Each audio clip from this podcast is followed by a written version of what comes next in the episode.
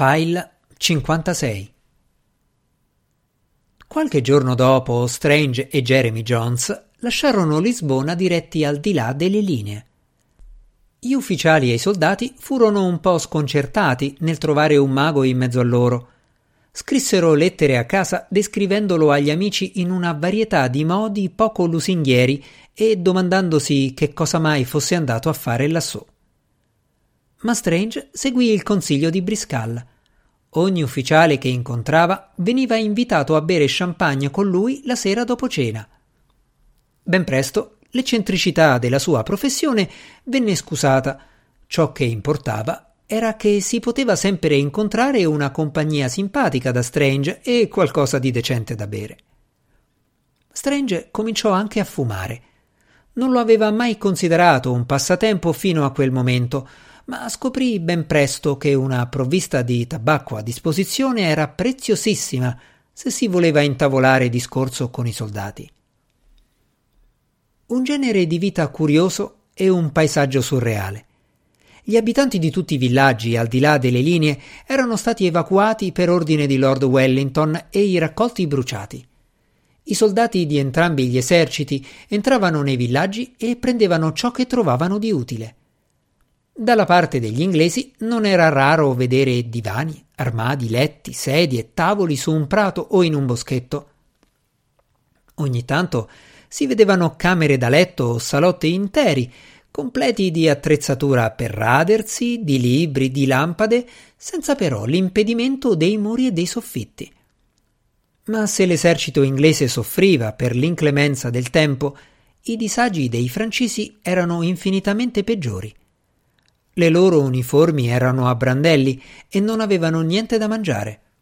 Dall'ottobre precedente non avevano fatto altro che guardare da lontano le linee di Lord Wellington. Non potevano attaccare l'esercito inglese che aveva tre linee di forti imprendibili dietro le quali ritirarsi in ogni momento. Né Lord Wellington si prendeva il disturbo di attaccare i francesi. Perché farlo? Quando la fame e la malattia li uccidevano più in fretta di quanto avrebbero potuto fare gli inglesi. Il 5 marzo i francesi tolsero le tende e si diressero a nord. Poche ore dopo, Lord Wellington e l'esercito britannico li stavano già inseguendo. Jonathan Strange andò con loro. Verso la metà del mese, una mattina molto piovosa, Strange stava cavalcando al lato della strada lungo la quale marciava il 95 fucilieri. Poco più avanti intravide alcuni amici e, spinto il cavallo al piccolo galoppo, ben presto li ebbe raggiunti. Buongiorno, Ned, salutò rivolgendosi a un uomo che aveva ragione di ritenere una persona riflessiva e ragionevole. Buongiorno, signore, rispose Ned allegramente. Ned? Sì, signore. Che cosa desiderate di più? So che è una domanda strana e mi scuserete per avervela rivolta, ma ho davvero bisogno di saperlo. Ned non rispose immediatamente. Fece un profondo respiro, aggrottò la fronte e mostrò altri segni di riflessione profonda. Nel frattempo i suoi compagni informavano Strange dei loro desideri più ardenti, quali pentole piene d'oro che non si esaurissero mai e case ricavate da un unico diamante. Un gallese disse con voce melodiosa e dolente Formaggio alla griglia, formaggio alla griglia, ripetendolo più volte e facendo ridere gli altri, essendo i gallesi per natura comici. Nel frattempo Ned era giunto alla fine del suo ruminare Stivali nuovi, disse. Davvero? si sorprese Strange. Sì, signore. Stivali nuovi. È per via di queste fo... Eh, strade portoghesi, spiegò indicando con un gesto l'insieme di pietre e di buchi che i portoghesi si compiacevano di chiamare strade.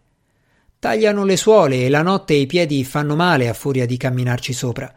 Ma se avessi stivali nuovi... Oh, non sarei forse riposato anche dopo una giornata di marcia?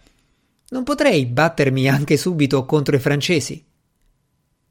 Il vostro desiderio di battervi vi fa molto onore, Ned, disse Strange. Grazie, mi avete dato una risposta eccellente.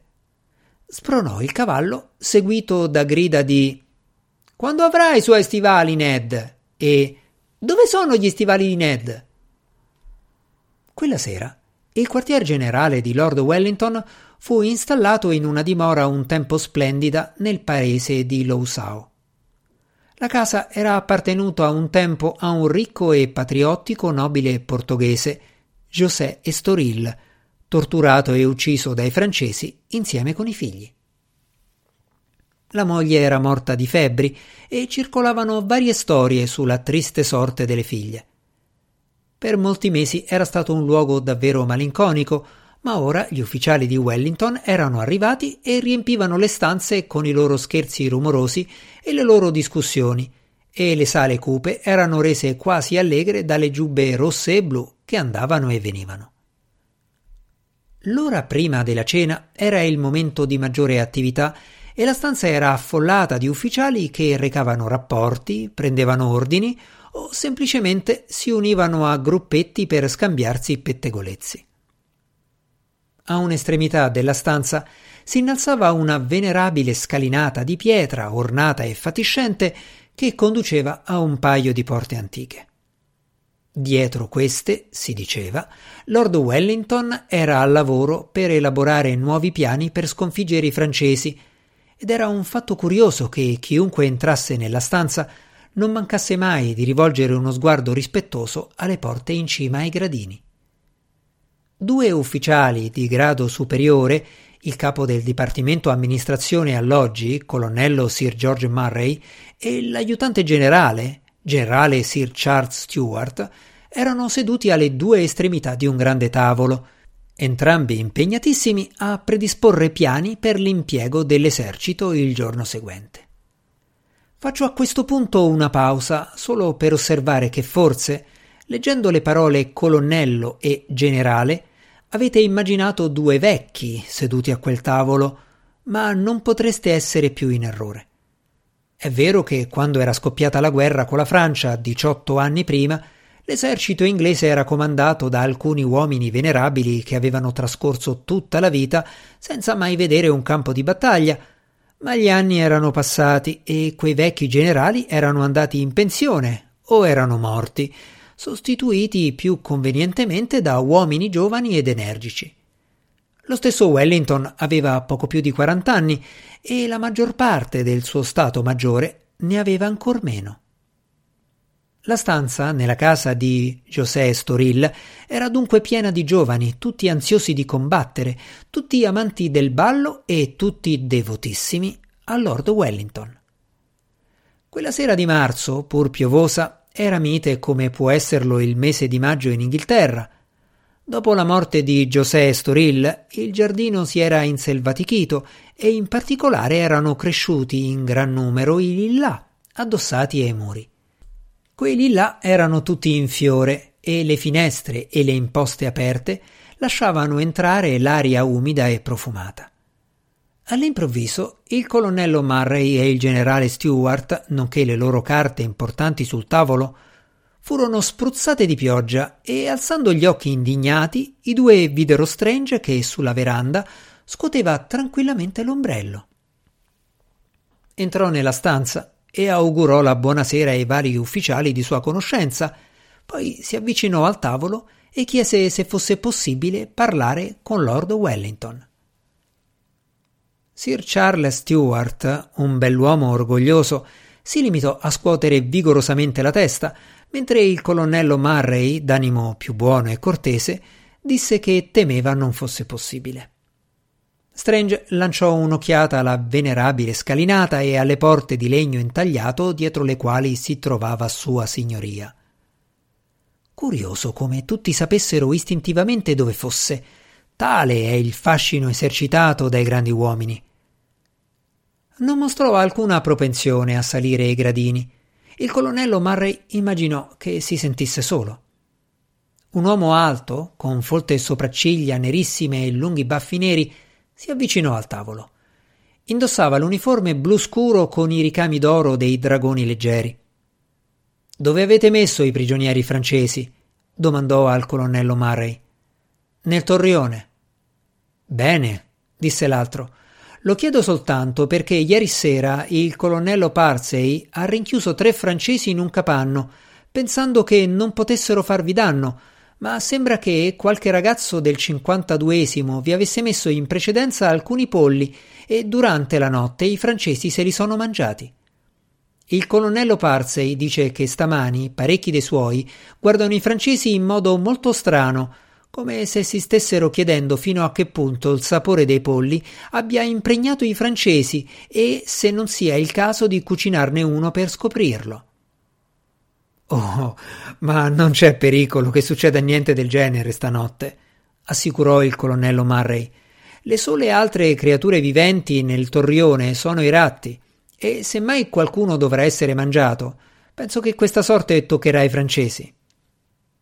Il colonnello Murray, il generale Stewart e l'uomo con i baffi neri si misero a ridere, ma all'improvviso furono interrotti dal mago. La strada fra Espinal e Losao è abominevole. Era la strada sulla quale aveva marciato quel giorno una grossa parte dell'esercito inglese. Il colonnello Murray convenne che la strada era effettivamente pessima. Strange continuò. Non so dire quante volte oggi il mio cavallo si è inciampato nelle buche e scivolato nel fango. Ero certo che si sarebbe azzoppato. Eppure non era peggiore delle altre che ho visto da quando sono arrivato qui, e mi sembra che domani alcuni di noi debbano marciare dove non esistono strade di nessun genere.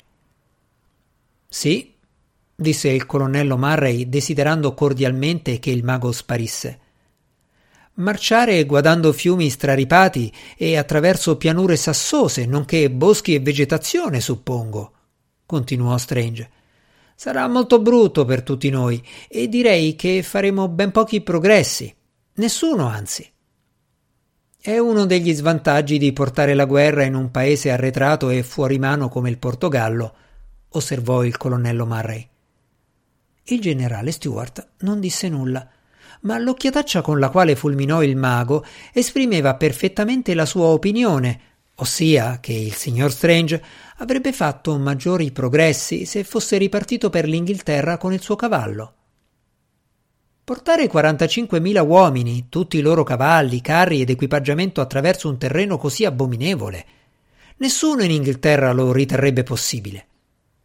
Strange rise. È un peccato che Sua Signoria non possa dedicarmi un momento, ma forse voi vorrete essere tanto gentili da riferirgli questo mio messaggio. Il signor Strange porge i suoi ossequi a Lord Wellington e se Sua Signoria lo ritiene opportuno, sarà lieto di far apparire una buona strada ben costruita dove far marciare domani l'esercito. Oh, volendo potrebbe avere anche ponti in sostituzione di quelli fatti saltare via dai francesi. Buonasera a voi. Strange si inchinò ai due ufficiali, prese l'ombrello e uscì. Strange e Jeremy non avevano trovato nessuna sistemazione a Lowsow. Nessuno di coloro che avevano trovato alloggio ai generali e avevano detto ai soldati in quale prato o zuppo d'acqua dovevano accamparsi aveva pensato affatto al mago e al suo servitore. Alla fine Strange si sistemò in una minuscola stanza sopra una piccola osteria a qualche miglio di distanza lungo la strada di Miranda do Corvo. Cenarono con lo stufato preparato dal padrone dell'osteria e il principale divertimento della serata consistette nel cercare di indovinarne gli ingredienti. Che diavolo è questo? domandò Strange alzando la forchetta vi era infilzata una cosa bianchiccia e luccicante arrotolata su se stessa. Pesce, forse? azzardò Jeremy. Sembra più una lumaca, disse Strange. O un pezzo di orecchio umano, affermò Jeremy. Strange fissò la forchetta per qualche momento. Ancora un po'? domandò. No, grazie, signore disse Jeremy lanciando uno sguardo rassegnato al suo piatto incrinato. Ne ho parecchi anche nel mio. Finita la cena e quando l'ultima candela si fu consumata, parve che l'unica alternativa fosse andare a dormire. Jeremy si rannicchiò contro una parete e Strange contro quella opposta. Ognuno si era fatto un letto a modo suo. Jeremy si era confezionato una specie di materasso con i suoi indumenti di ricambio e per guanciale Strange aveva quasi soltanto i libri della biblioteca di Norrell. All'improvviso si udì lo scalpitio degli zoccoli di un cavallo sulla strada che portava alla piccola osteria, seguito ben presto da colpi bussati alla porta della catapecchia. La porta si aprì e subito dopo un giovane nell'elegante uniforme degli ussari piombò nella stanza quasi senza fiato. Tuttavia, tra una boccata d'aria e l'altra, riuscì a riferire che Lord Wellington inviava i suoi omaggi al signor Strange e lo pregava di presentarsi da lui immediatamente perché desiderava parlargli se al signor Strange fosse stato possibile.